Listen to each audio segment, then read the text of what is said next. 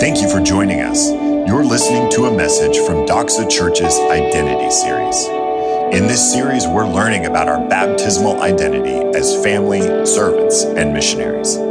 At Doxa, we believe we're called to love one another like family, serve one another as Christ did, and to bear witness to the gospel by the power of the Holy Spirit. For more resources, please visit doxa-church.com. Luke 8, 40 through 56. Now, when Jesus returned, the crowd welcomed him, for they were all waiting for him. And there came a man named Jairus, who was a ruler of the synagogue. And falling at Jesus' feet, he implored him to come to his house, for he had an only daughter, about 12 years of age, and she was dying. As Jesus went, the people pressed around him. And there was a woman who had a discharge of blood for 12 years, and though she had spent all her living on physicians, she could not be healed by anyone. She came up behind him and touched the fringe of his garment, and immediately her discharge of blood ceased. And Jesus said, Who was it that touched me? When all denied it, Peter said, Master, the crowd surrounds you and are pressing in on you. But Jesus said, Someone touched me, for I perceive that power has gone out from me. And when the woman saw that she was not hidden, she came trembling and falling down before him, declared in the presence of all the people why she had touched him and how she had been immediately healed. And he said to her, Daughter, your faith has made you well. Go in peace. While he was still speaking, someone from the ruler's house came and said, Your daughter is dead. Do not trouble the teacher anymore. But Jesus, on hearing this, answered him, Do not fear, only believe, and she will be well. And when he came to the house, he allowed no one to enter with him except Peter and John and James, and the father and mother of the child. And all were weeping and mourning for her. But he said, Do not weep, for she is not dead, but sleeping. And they laughed at him, knowing she was dead. But taking her by the hand, he called, saying, Child, arise. And her spirit returned, and she got up at once. And he directed that something should be given her to eat. And her parents were amazed, but he charged them to tell no one what had happened. This is the word of the Lord. Please be seated. We are in week two of our identity series. Uh, this is something that is kind of core to who we are here at Doxa. And uh, it, it's formed out of the idea that uh, when we are baptized into Christ, we take on a baptismal identity. So when we are baptized, we're baptized into the name of the Father, the Son, and the Holy Spirit. And so uh, we, we take on the identity of God in our baptism. And so uh, last week, uh, Jeff talked about the fact that God is our Father and uh, that He has adopted us as His children, which means our identity is that of children of God or the family of God, and then we live out that family identity. So it's all formed on these four questions that we ask all the time. That's kind of a basis for how we do theology, which is who is God? What has He done? Who am I as a result of who God is and what He's done? And then what do I do to live out of that identity? And they, they flow together, right? So God's character is, uh, is static. Like God is who God is, never changes. And, and He always works out of his character. So God's action is always a reflection of his character. And then God's action, both in creation and in redemption, gives us our identity. So we are as a result of who God is and what God's done. And then we are to live out of that identity. So uh, that's kind of the flow. And I think it's super important to root ourselves each and every time in the full flow of those four questions. Because I think we have a temptation to really only want to answer the last question, if any, and just go, yeah, yeah, yeah, tell me what I'm supposed to do. Yeah, I, I, get it. Like, God's God, and He did some stuff, and I've got an identity. I don't know what that means exactly, but come on, man. Like, just tell me what I got to do so that I can go do it or not do it. But at least I just know this is what I'm supposed to do so I can check the box and you can get off my back and whatever. Like, just tell me what to do. And in previous series, um, I've called that fourth question thinking, and it's death. It's absolute death. To, to be a fourth question person is death. And, and I, want to show you why. Fourth question thinking leads to both legalism, which is the Bible term for the worst version of religion, or it leads to what we'll call liberalism or, or, or license or just kind of do whatever you want. right? They're actually two sides of the same coin, and they are the result of asking the questions in reverse. So here's how it goes. So, as a, legalist, as a good religious person, I would say, I'm supposed to do good things. And if I do good things, that makes me a good person. And if I'm a good person, then I deserve to be blessed by God because God is the kind of God that just blesses good people who do good things, which makes God essentially a vending machine. Right? So, as long as I put in the correct change and put in D4, I get my Cheetos. I deserve my Cheetos okay? And we've all felt the rage of correct change, D4, and the Cheetos get stuck. It's unjust, right? It's a product of the fall. So um, when we, when we when we do the questions in reverse and we become fourth question people, we simply go, okay, well, what I do um, makes me who I am, which twists God's arm to do certain things for me because this is who I think God is.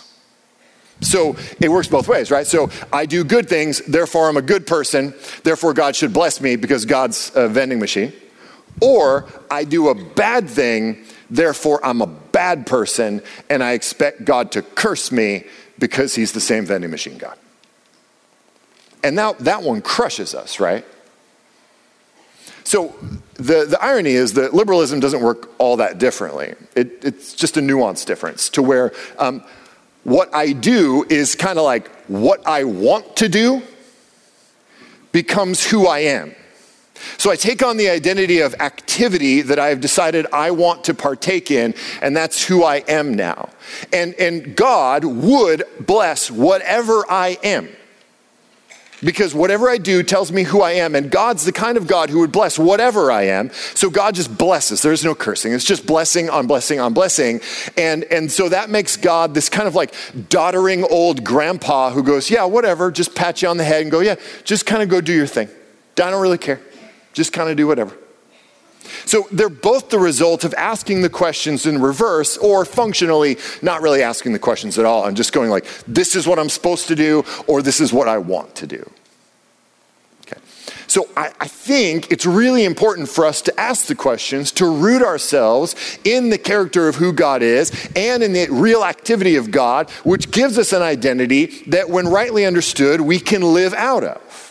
And so Jesus the king, but the king who served on the cross, which makes us first served people, but then servants as well as we take on his identity, and so we ought to serve. So, a fourth question sermon just goes, okay, guys, we should serve because we ought to serve because Jesus served, so we should serve. Now, here's some ways to serve. And you'd all go out and find a soup kitchen, and it would be fine for a while but then you'd stop because it wouldn't be interesting anymore or it wouldn't fit your schedule anymore. And it would lack any kind of deep conviction about what ought to be in the world. And it would just be simply a legalism, a, a shame driven, this is what I'm supposed to do, or I want to be this kind of person. I want other people to see that I'm this kind of person. But isn't rooted in any kind of everlasting truth about who God is. And so it will wane and you'll stop. We have to root our activity in that truth about who God is, in his identity. So here's my thesis for this morning we will never serve like Jesus. We will never serve like Jesus until we see like Jesus. We will never serve like Jesus until we see like Jesus. So, note takers, write that one down. That's a good one. You're going to want that later. What do we see? In this passage, we see three things because it's a sermon. We see the way God saw people, the way he saw pain, and the way he saw power. It's alliterated too. You'll never forget it now. Uh, Luke 8. Luke 8, starting in verse 40. Luke does uh, a really interesting thing here where he weaves two stories together that are certainly happening chronologically, but the way he tells them weaves them together in such a way that's meant to draw our attention to both the differences and similarities in the story. So he starts kind of the A story about a man named Jairus and his daughter's illness, and then interjects this B story about the woman with, who is bleeding, and then finishes finishes up with Jairus' story. And so we're meant to see kind of how they go together and are juxtaposed with one another. So the first thing Jesus sees is people. Jesus sees people. Verse 40 says, Now when Jesus returned, he was off doing miracles in other places, the crowd welcomed him, for they were all waiting for him. And there came a man named Jairus, who was a ruler of the synagogue. And falling at Jesus' feet, he implored him to come to his house. For he had an only daughter, about 12 years of age, and she was dying. Now, um, if all we saw was this A story, the Jairus story, and it was separated from the kind of interweaved story, I think we might read that section and not really notice a lot about Jairus. He's a guy, he's apparently a, le- a leader in the synagogue.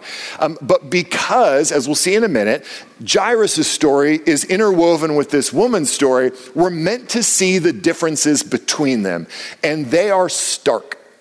First, Jairus is a man. And in first century Palestine, being a man bestowed upon you a level of power and honor not afforded to women. So Jairus walks through the world as a man and has greater honor and value and authority just because of that. He's also a man who's named which is somewhat rare in these stories. Oftentimes, the gospel writers will talk about a Pharisee or a teacher of the law or a man or a woman. But we know Jairus' name, which means he was important. He was important enough to have a name, a name that mattered. So Jairus is a man. He's a man who is named. He is a ruler of the synagogue. So he has cultural, very, very tangible cultural power. And it says he walks right up to Jesus. Now, at this point, Jesus is somewhat of a local celebrity. And he's got this massive crowd around him. So for Jairus to walk straight up to Jesus and fall down on his knees, we, we might read that as like, wow, Jairus is super humble.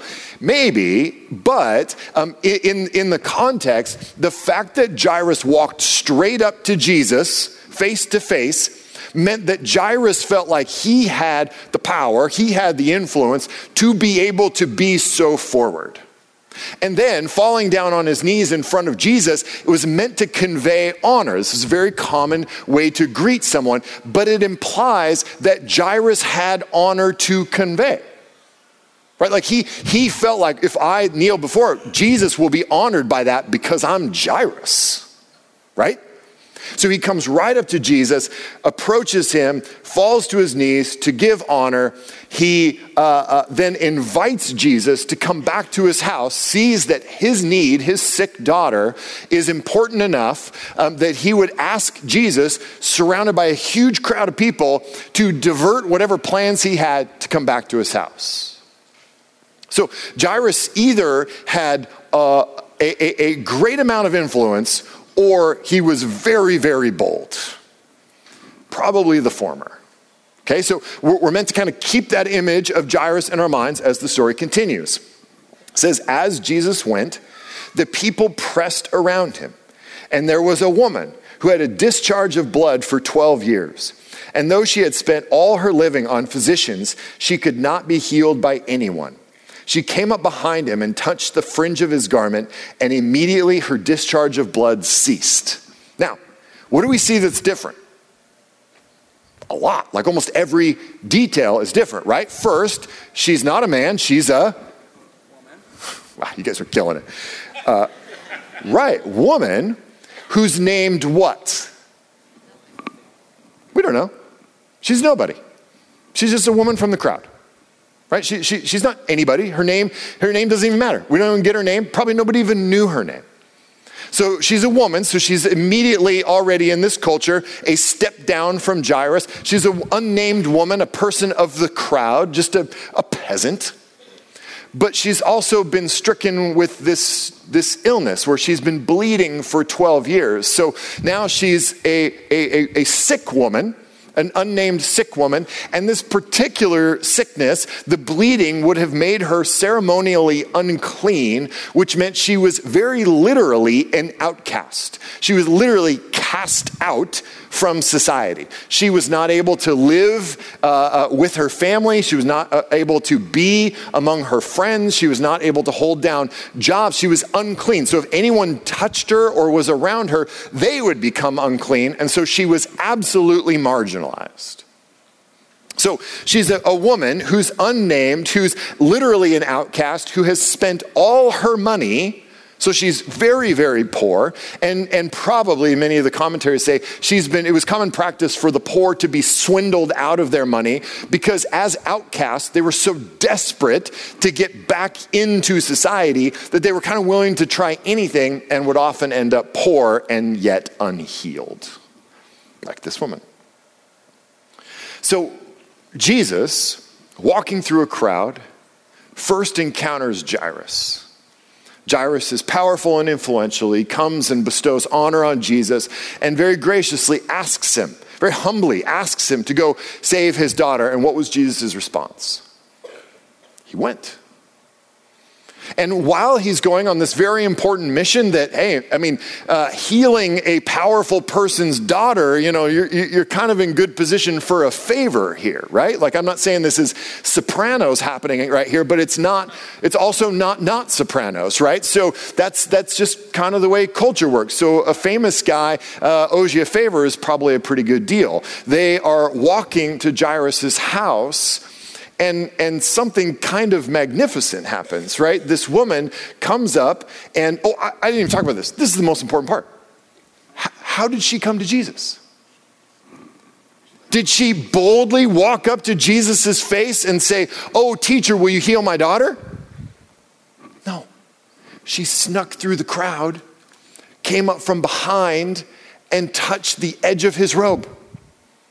That's it. Just, just touch the hem of his garment. That, that's completely different posture than Jairus walking up like this. She's sneaking through because she's not even supposed to be there. It's illegal for her to be there. She's touching people that she shouldn't be touching as she's coming through the crowd. She touches the hem of Jesus, which is totally illegal. She's not allowed to do that. This has just made Jesus unclean by their Levitical purity laws. This is all bad. And yet Jesus stops. Verse 45. He said, Who was it that touched me? When all denied it, Peter said, Master, the crowds surround you and are pressing in on you. Which they, they say that with an exclamation point, but I gotta imagine at some level, Jesus stops. There's this huge crowd around him. They're walking together in mass. And, and Jesus goes, Somebody touched me. And Peter goes, Yeah, like a thousand people. What do you mean? Like, I, so I, I picture this being like, Master, the crowd surrounds you. Who do you think touched you? Come on, like. But Jesus is more patient than me. Jesus said, Someone touched me, for I perceive that power has gone out from me. That's remarkable. I actually have no idea what that means.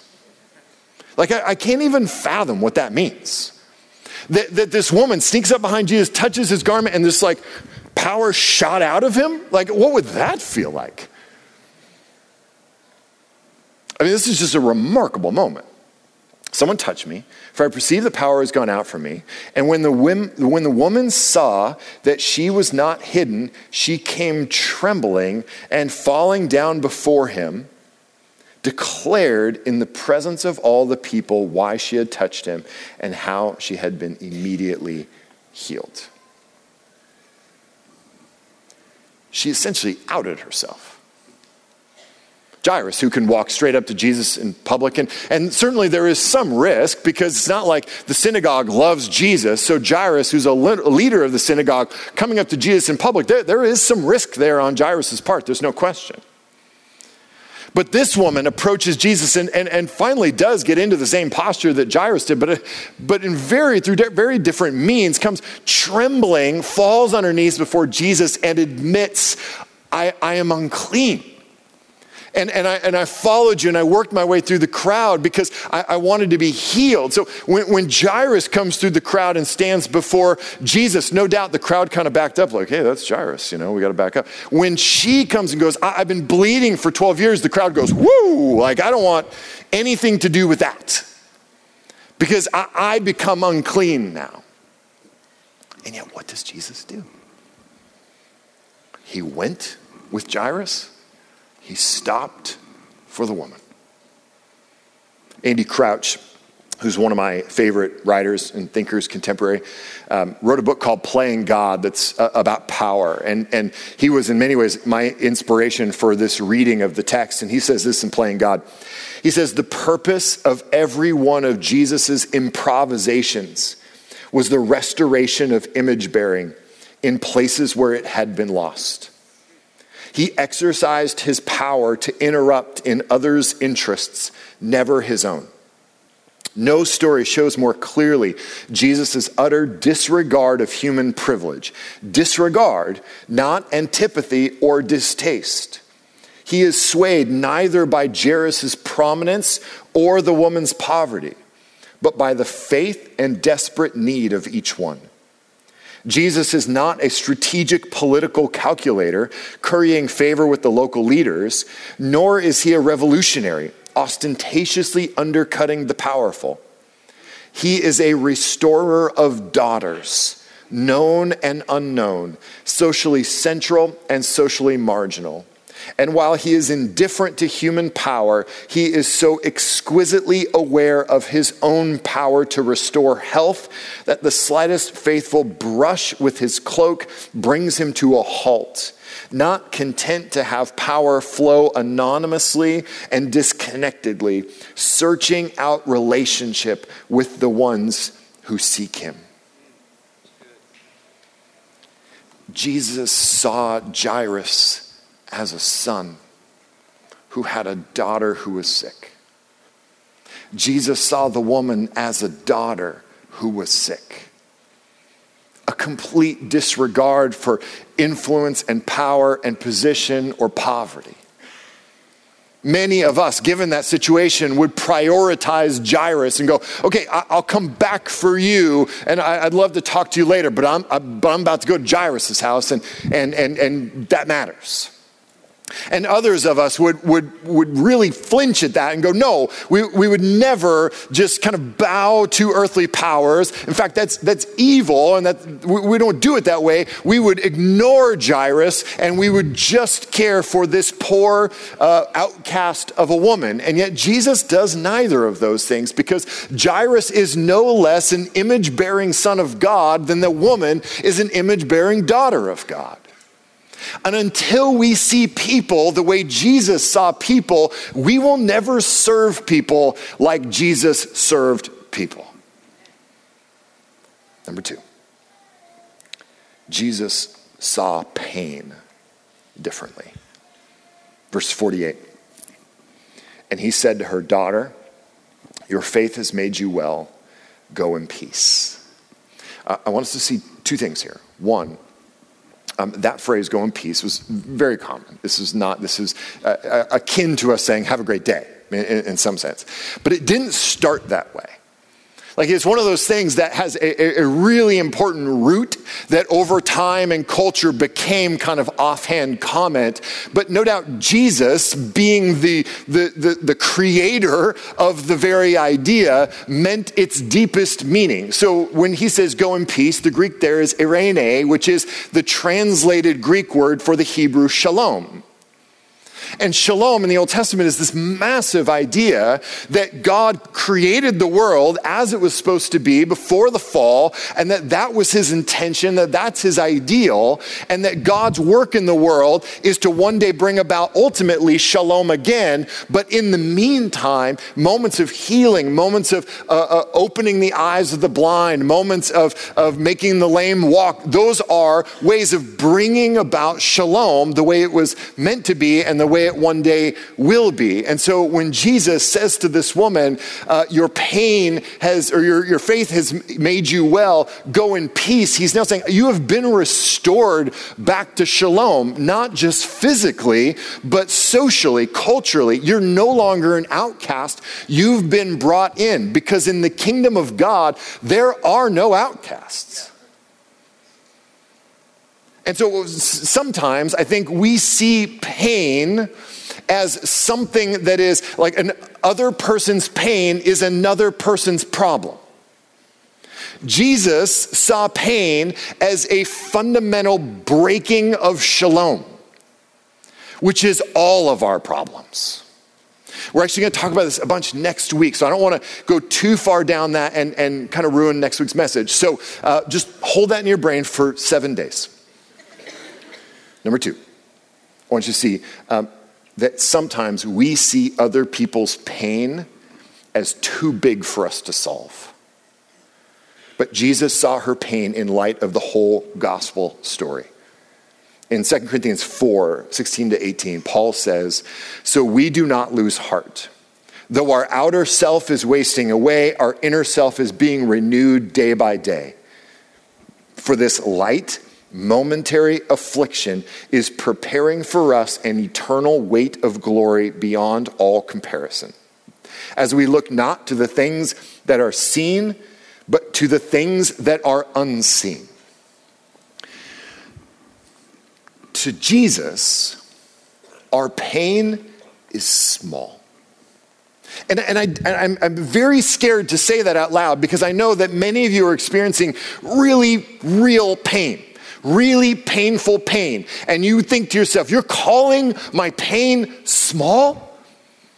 How dare you call my pain small? You don't know what I'm experiencing. You don't know my pain. And so I, I humbly submit to you that I'm not trying to minimize the painfulness of your pain, but I want, to, I want you to see that Jesus sees your pain in light of something much grander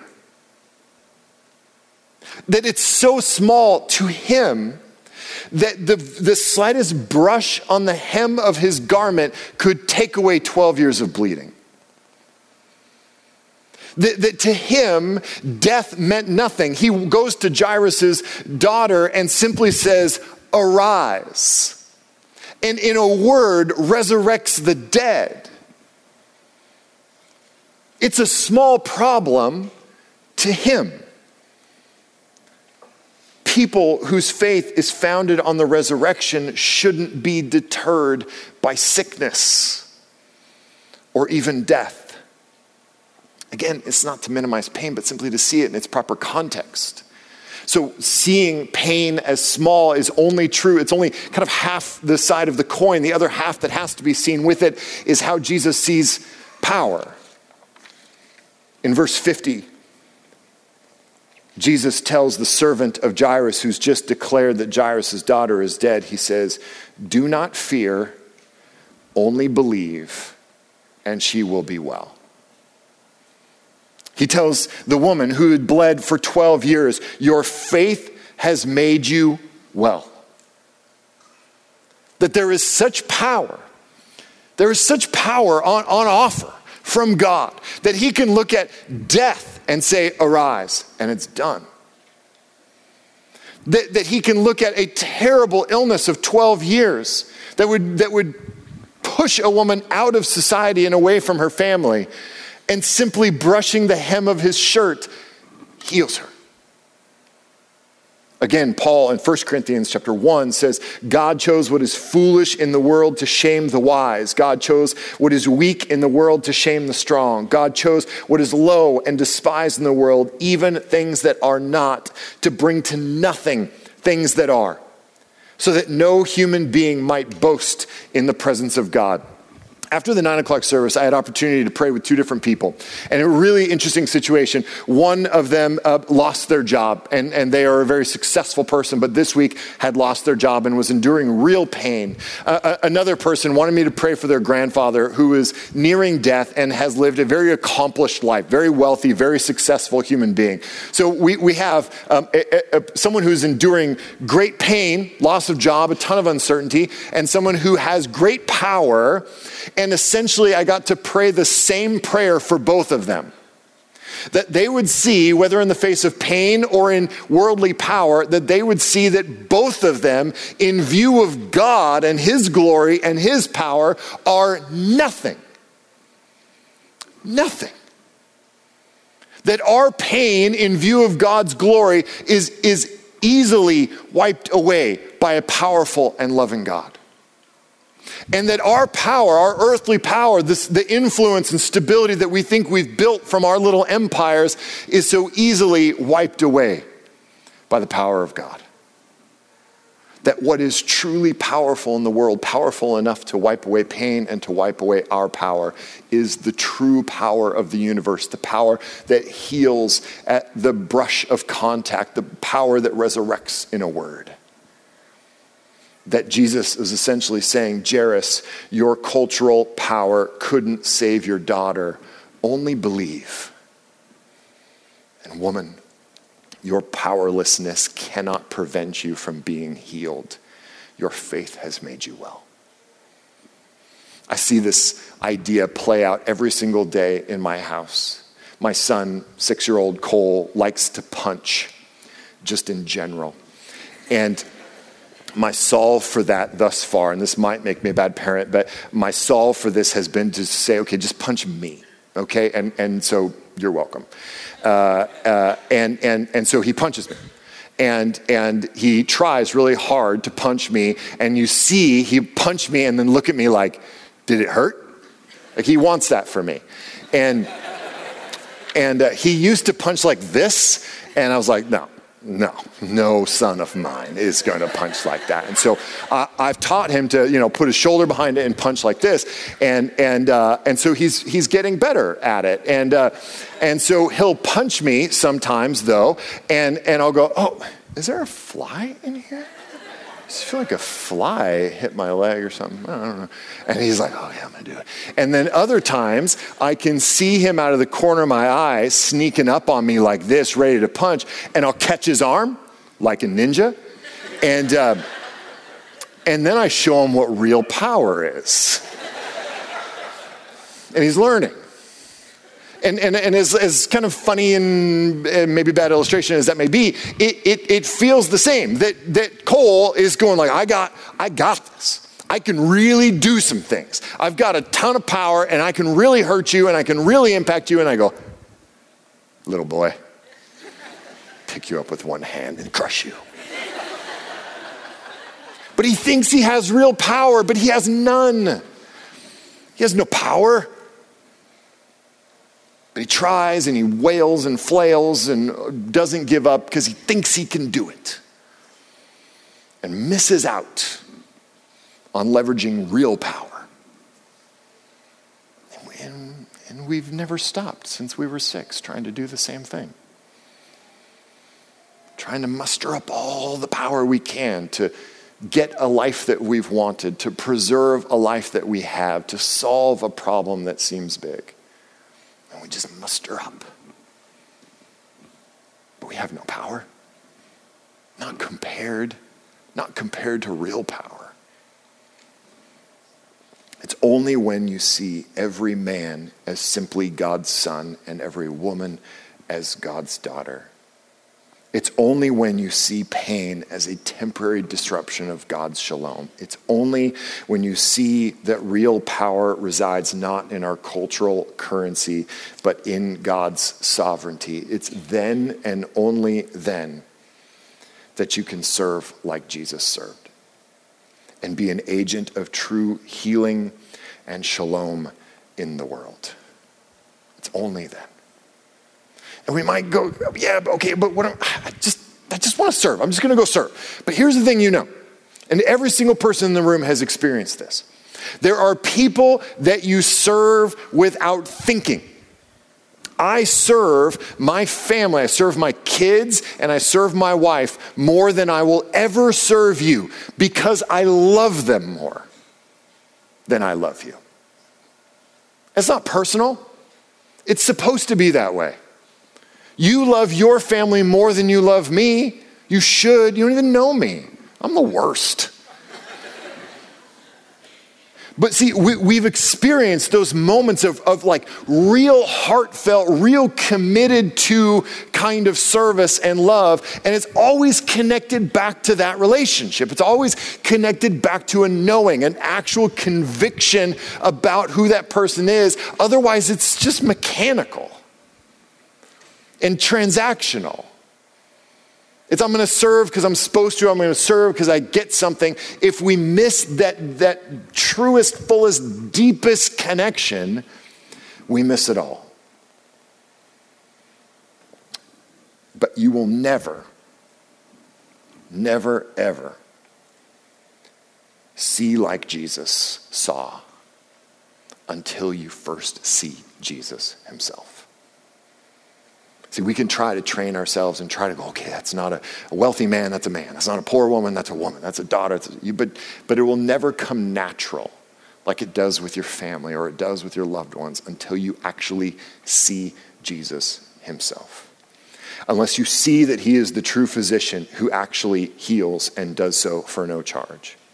Unless you see that he loves the influential man but will stop everything for a helpless woman unless you see that He created this world for shalom and every pain and sin is a disruption of His creation. Unless you see that He is the one who heals the nobody in public, but the influential person behind closed doors unless you see that he is so powerful that the edge of his robe can heal and his one word can resurrect, unless you see that he cannot be stopped by your greatest pain, even death, Jairus' daughter, or in the end, his own. Unless you see that his service on the cross was meant to set you free, to pursue shalom. Unless you see those things and really see him and make that connection at that deepest heart kind of level, it won't, you'll never see the world the way he sees it. And don't miss, don't miss the symbolism of 12 years in this passage. The woman who suffered debilitating pain for 12 years before her humble faith healed her. Jairus' daughter who lived a life of blessing for 12 years before tasting death, but not left there. You see, grace knows no bounds. The story could have ended with death and been a harbinger to the rich, the powerful, and the Jewish leaders, but it didn't. There isn't a story that cannot end in life because of the interminable grace of Jesus. So come with your power to lay it down, or in your powerlessness, hoping for more. But come and be healed. And then, then go serve like Jesus. Let's pray.